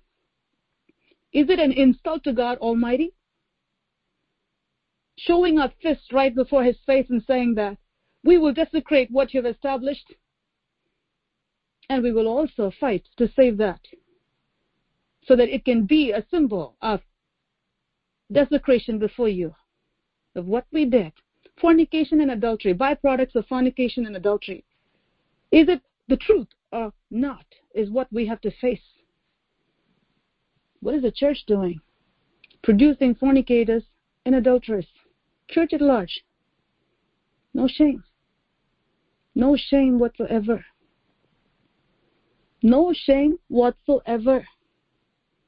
There are people who have come to me and they've said that, well, I prayed to God for this child and God gave me. Or just hear, be dumbfounded. The person is never married. A child born out of fornication, they're saying they prayed to God for the child. What a lie. What a deception. What is this? What is this? What is this we're seeing? Where have we brought ourselves to? As a church. What is this? All those people and their children will go to hell. We try to save babies from dying here. But you know what? We're sending them to eternal lake of fire. Saving them here, sending them to eternal lake of fire. Fornicators producing more fornicators and adulterers. May God have mercy May people's eyes be opened. May people's eyes be opened. May people's eyes be opened. As a result, they did vile and degrading things with each other's bodies. They traded the truth about God for a lie. Well, homosexual sin is sin, Heterosexual sin is sin. Immorality is immorality, period. If you're watching pornography and standing up against gay rights, shame on you. You're a hypocrite. We need to be true to the truth. We need to have holiness in our hearts. Immorality is immorality, whether you are heterosexual or homosexual or bisexual or whatever. Demonic thing that is. They traded the truth about God for a lie. So they worshiped and served the things God created instead of the Creator Himself, who is worthy of eternal praise. Amen. Verse 26. This is why God abandoned them to their shameful desires, even the women turned against the natural way. The way that God created men and women to be, to produce godly generation, the perversion goes further.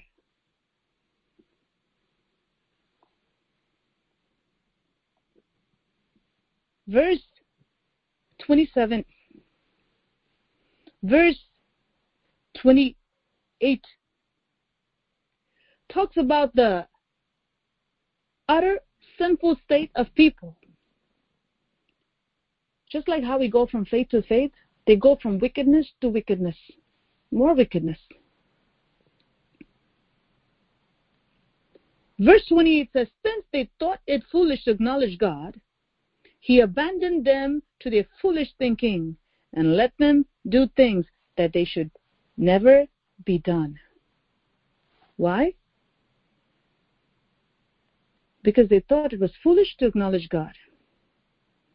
And they willingly went against Satan's garbage. So God said, This is what you want? Go ahead.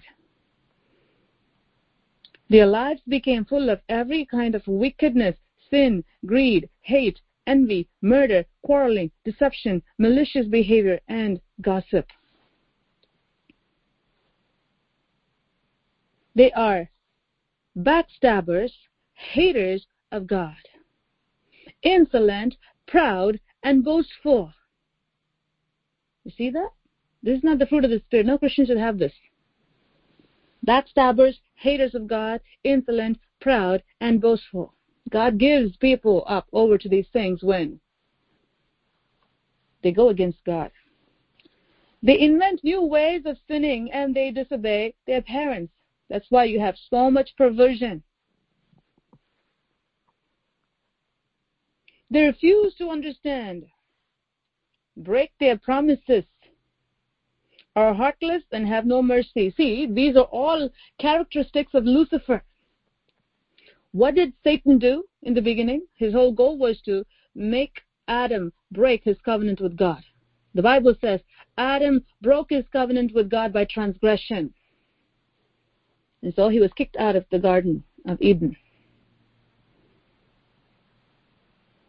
Breaking promises is a trait of Lucifer. You promise something, you need to keep up with your word.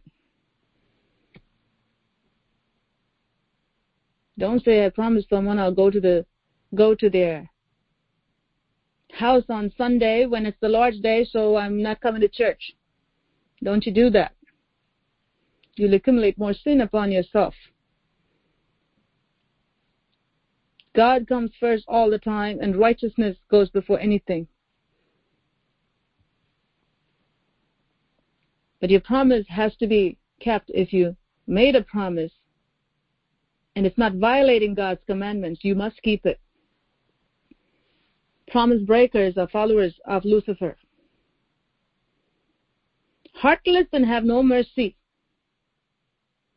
They know God's justice requires that those things, those who do these things deserve to die. They know God's justice requires that those who do these things deserve to die. They know these things. It's not like they don't know. Yet, they do them anyway. Now you know why God gave them over to these things. Worse yet, they encourage others to do them too. May God have mercy. And those who encourage others to do that and say, I'm not partaking of that, they also have a fair share in God's judgment. May God speak to our hearts today understand the times and seasons that we're in. Know that before God we stand. Know that God has given us this time on earth so that we can live an upright life, a life that is pleasing to God. Don't forget the Word of God that God has given to you this day. Romans chapter 1 should be before you. Romans chapter 1 should be before you. I want to give you one more scripture the Lord wants me to. And after that, we're going to go into prayer. Romans chapter 1 was given by the Holy Spirit to his people so they know the difference between right and wrong. So that the people of God who are getting this good testimony may know what is happening and to be alert to not fall into the trap of the enemy. Also, not to be confused by the people who make evil choices and feel sorry for them and fall into the same trap yourself. Romans chapter 1 was given to the people of God. By Apostle Paul, carried the Spirit of God. The Apostle Paul, when he wrote, it was God writing through him. He had the anointing of God. And that's why it is part of the Bible. This is God's word, God speaking to us through his word.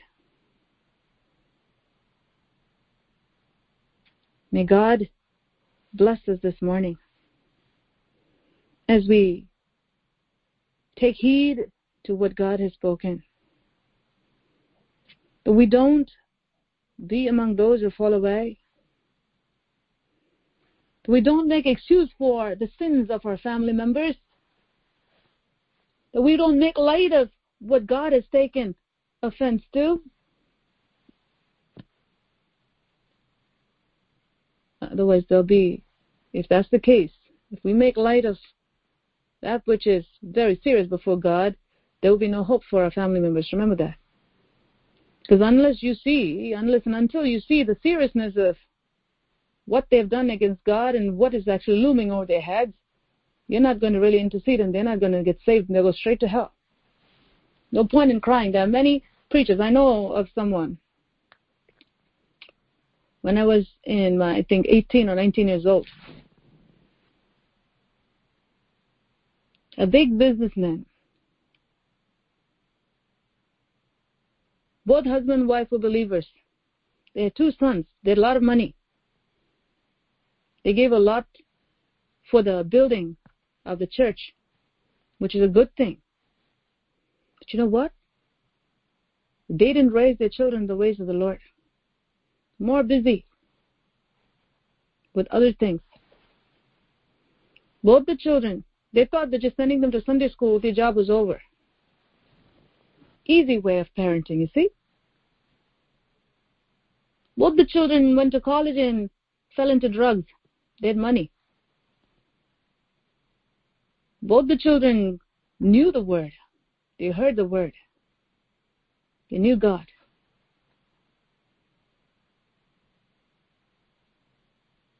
And you know when everyone knew about the tragedy? When both the children died in an accident, in a horrible way, in a bike accident, where both their children's heads were severed from the bodies. No one could even identify. Bike meaning motorcycle in India. Or bike. Motorbike. Yes. Yes.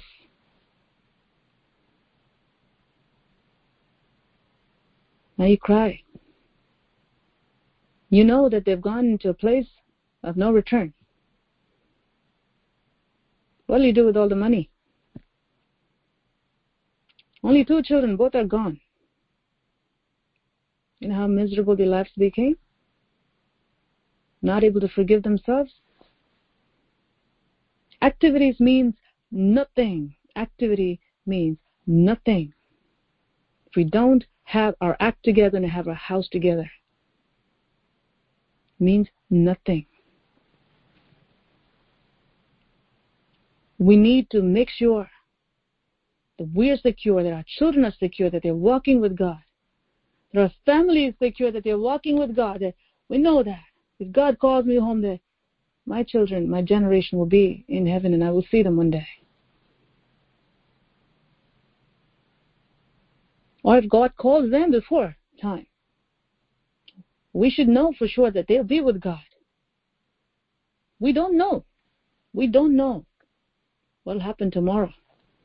We don't know who will go first and who will go next. We need to be prepared all the time. Make sure that our kids are prepared all the time.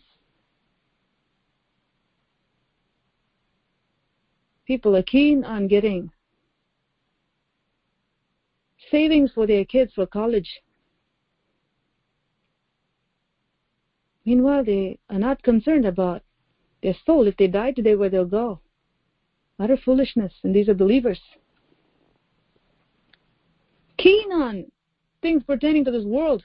But when it comes to things pertaining to God, it's virtually little to absent. Suddenly something happens. Suddenly a tragedy strikes, and they say, "Oh, where is God? Why did God allow this to happen? I prayed for their salvation." Well, if you really prayed for their salvation, then they would have been saved because our God hears prayers.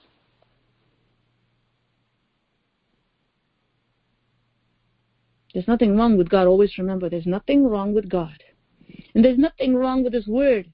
It's the truth. He is the truth. His Word is the truth. We have to face the reality. We have to face the reality. I want to finish with this as the Holy Spirit wants me to. Let's turn our Bibles to Hebrews chapter 10.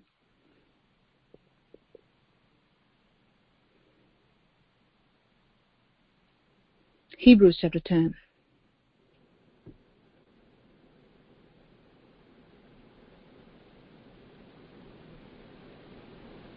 We'll read from verse 23 onwards. Let us hold tightly without wavering to the hope we affirm. For God can be trusted to keep his promise. Let us think of ways to motivate one another to act to acts of love and good works. And read it again. Let us hold tightly without wavering to the hope we affirm.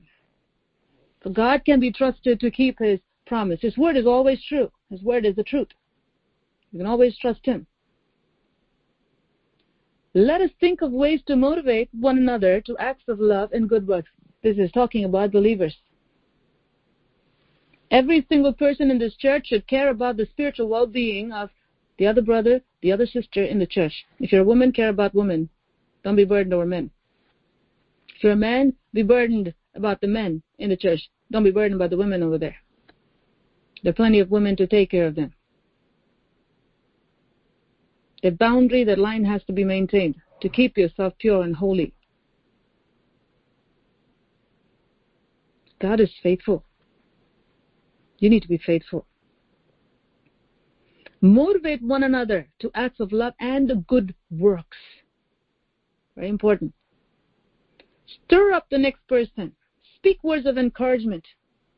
There are evil spirits that are working to see how it can rejoice in the fall of another believer. They're happy. When someone falls, when someone gets hurt, they're happy. That's the spirit of Lucifer. Make sure you don't have it. When one member hurts, the rest of the members should feel the pain and pray. When one member is diseased, the rest of the members should work towards it and pray. This is why God has kept the body. It's the body. It's not independent organ that's functioning by itself somewhere. We're all knit together that love must be there, binding one another, love of Jesus Christ. Verse 25, very important. And let us not neglect our meeting together as some people do, but encourage one another, especially now that the day of his return is drawing near. What is the Spirit of God saying here? Don't neglect coming to the house of God. Not talking about having social tea party times over here. It's talking about the house of God. Don't neglect coming to the house of God, as some people do. There are some people who come when they want to. They'll come when they don't want to. They don't. They won't come when they don't want to. There are people who go by feelings. God says, don't be like them. Be regular come into the house of God so that you can receive what God gives through the servants of God to impart into you, as Apostle Paul said, so that you can be established. Don't do like some people do. Neglect the presence of God, the house of God. Those are self-sufficient people who say that I don't need church. I don't. I can do it myself. I can pray myself, and I have my preachers. I listen to the TV, and I watch the videos, and well, you're never going to grow. You're never going to grow. If God has kept his local body, but God has and plugged people in to be ministered by the servants of God, the shepherds of God is placed over that church to release what he has given to that pastor for that congregation. So those are just wandering all over, I'm going here, going there, and you know, listening to this one today and listening to that one tomorrow, and this is my favorite preacher here because he preaches what I want to hear, and and I go here and I go there and I go all over wondering. You really can't receive anything that God has. Make sure you know who you belong to, where your house is. Know your door number. Know your family. Make sure you come to the presence of God. That place that God has for you, make sure you meet regularly. That means whenever God calls, whether it's a fasting prayer, whether it's a Tuesday Bible study, whether it's a Sunday service, meet regularly. Don't do like how some people do. But encourage one another. For what? to tell them, make sure you go to the house of God. Make sure you go to the house of God. There's Some people are very self-sufficient, like I said few minutes ago. And there are other people who see that and they don't say anything about it. Well, you need to be your brother's keeper, your sister's keeper. If you don't see someone coming, mind up. Encourage them. Tell them to come. If they don't come after that, then it's between them and God. But you need to have the burden to pray for them. Don't be a busybody getting to other people's business as well. Be someone who genuinely care for your brother, for your sister. Pray and encourage the way God wants you to. Especially now that the day of his returning or return is drawing near.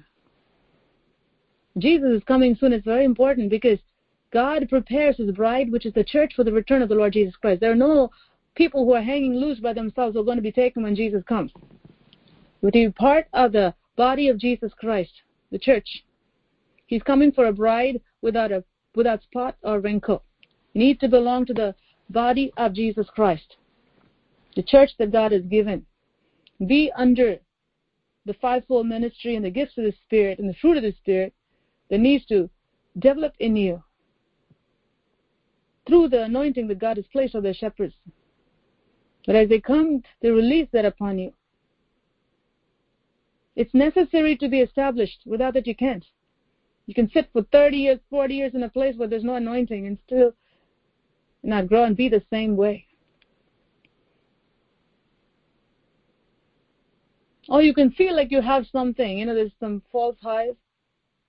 There are people who have water retention in their bodies and they'll have the weight that they have and they'll feel like, I'm good, I'm good. Meanwhile, it's all water. They're sick all the time. There are many believers like that, sick believers. You just say, I'm good, I'm good, I'm good. False assurance, false hope will bring us tragic ends. But when we understand that God has given us His truth so that we can escape from the false and really live the truth.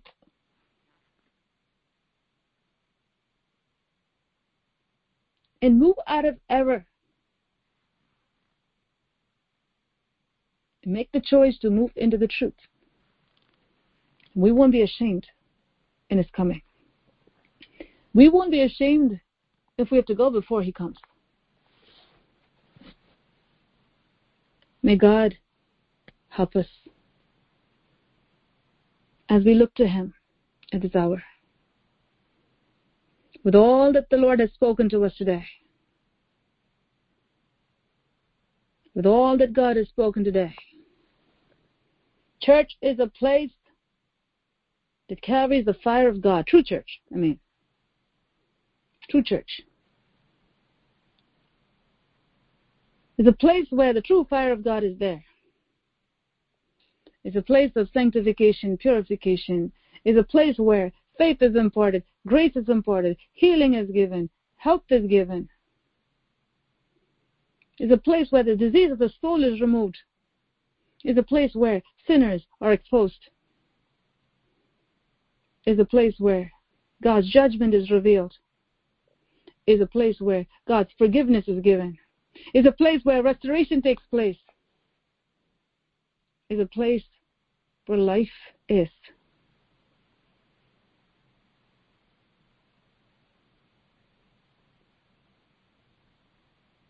May God help us today.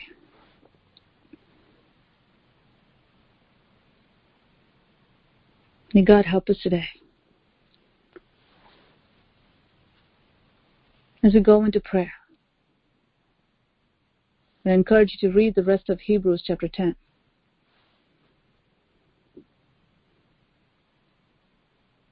Read Hebrews chapter 10. I'm going to just read it once and you go home and read it. Dear friends, if we deliberately continue sinning after we have received knowledge of the truth, which is you've heard so much today, there's no longer any sacrifice that will cover these sins. There's only the terrible expectation of God's judgment and the raging fire that will consume his enemies. For anyone who refused to obey the law of Moses was put to death without mercy on the testimony of two or three witnesses.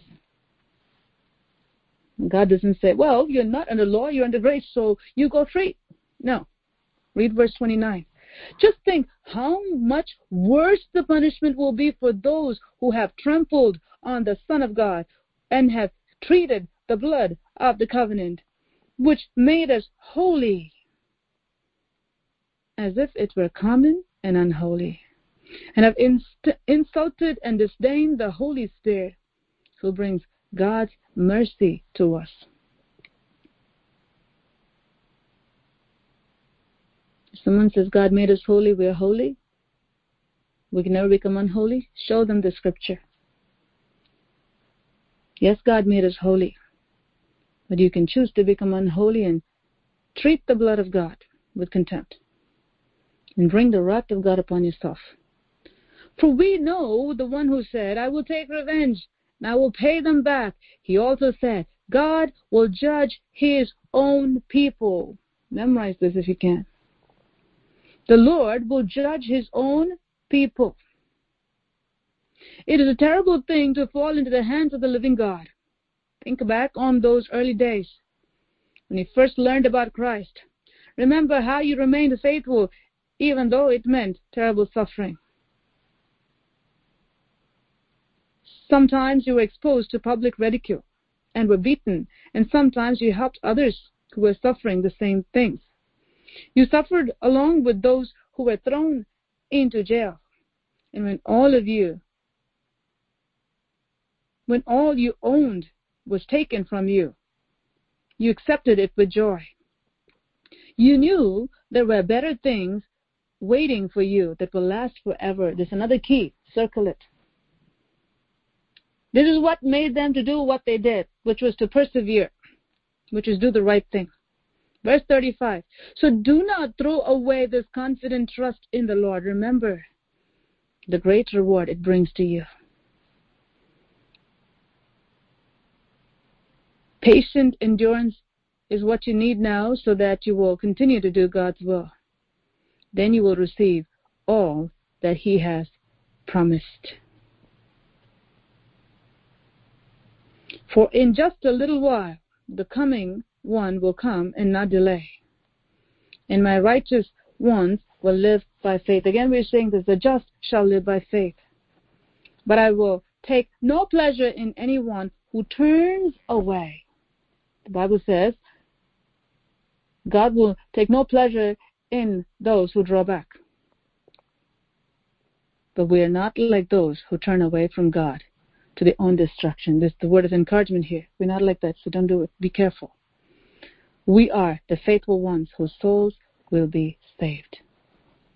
I want to uh, emphasize this last verse before we pray. Whose souls will be saved? Whose souls will be saved? The faithful ones. Whose souls will be saved? The faithful ones. If someone says, if you just call in the name of the Lord, you shall be saved, Tell them, if you really call in the name of the Lord, your works will show that you're faithful. Only the faithful ones will be saved. And it goes right along with what Jesus said. He who endures till the end, the same shall be saved. We are the faithful ones whose souls will be saved. Equals those who don't draw back. Equals those who don't backslide.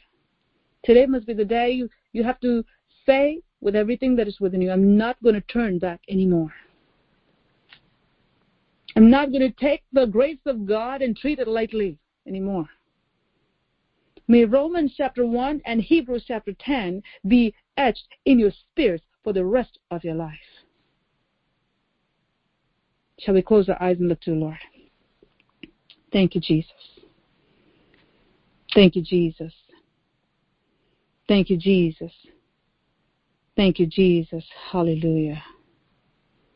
Thank you, Holy Spirit. Thank you, Holy Spirit. Hallelujah.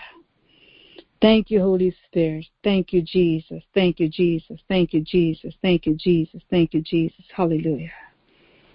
Thank you, Father. Thank you, Father. Thank you, Father. Thank you, Father. Thank you, Father. Rabasanda bashtala barasila barashara barasandala barashikala barasandala.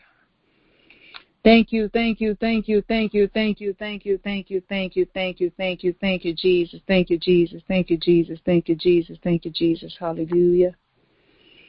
Father, I pray that this word that you have given to your people this morning may impart life and strength in the name of Jesus. Let it impart life and strength in the name of Jesus. Let it impart life and strength in the name of Jesus.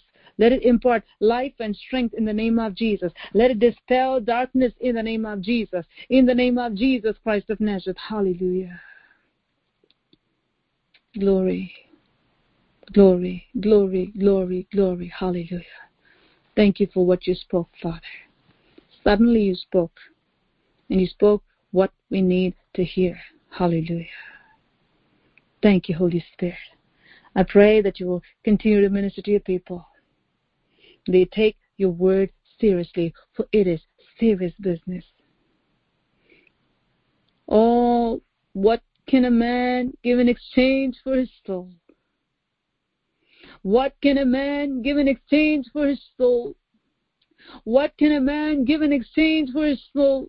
Hallelujah. No point in crying over your dead son or your dead daughter, your dead granddaughter, your dead grandson or your dead husband, or your dead wife, or your dead mother, or your dead father, or your dead self. Once it's over, it's over. Once it's over, it's over. Once it's over, it's over. No matter how desperately you may try to evangelize after that, no matter how desperately you may say, Oh, how I wish to say, and how I wish to show them that this is the truth, you will not have that opportunity. Today is the day. Today is the day. Today is the day. Today is the day. The Holy Spirit says, Today is the day. Today is the day. Today is the day. Let's see what you'll do with what God has given to you this day. Apostle Paul said, I'm not ashamed of the gospel of the Lord Jesus Christ, for it is the power of God unto salvation. Hallelujah. The longer you close your mouth, the Satan will keep your mouth shut until he takes your people away from you once and for all, once and for all, to a place where you can never see them ever again. Hallelujah. Hallelujah. May the change begin with you and make you into an agent of change. Give yourself over to the Lord. I'm going to mute myself.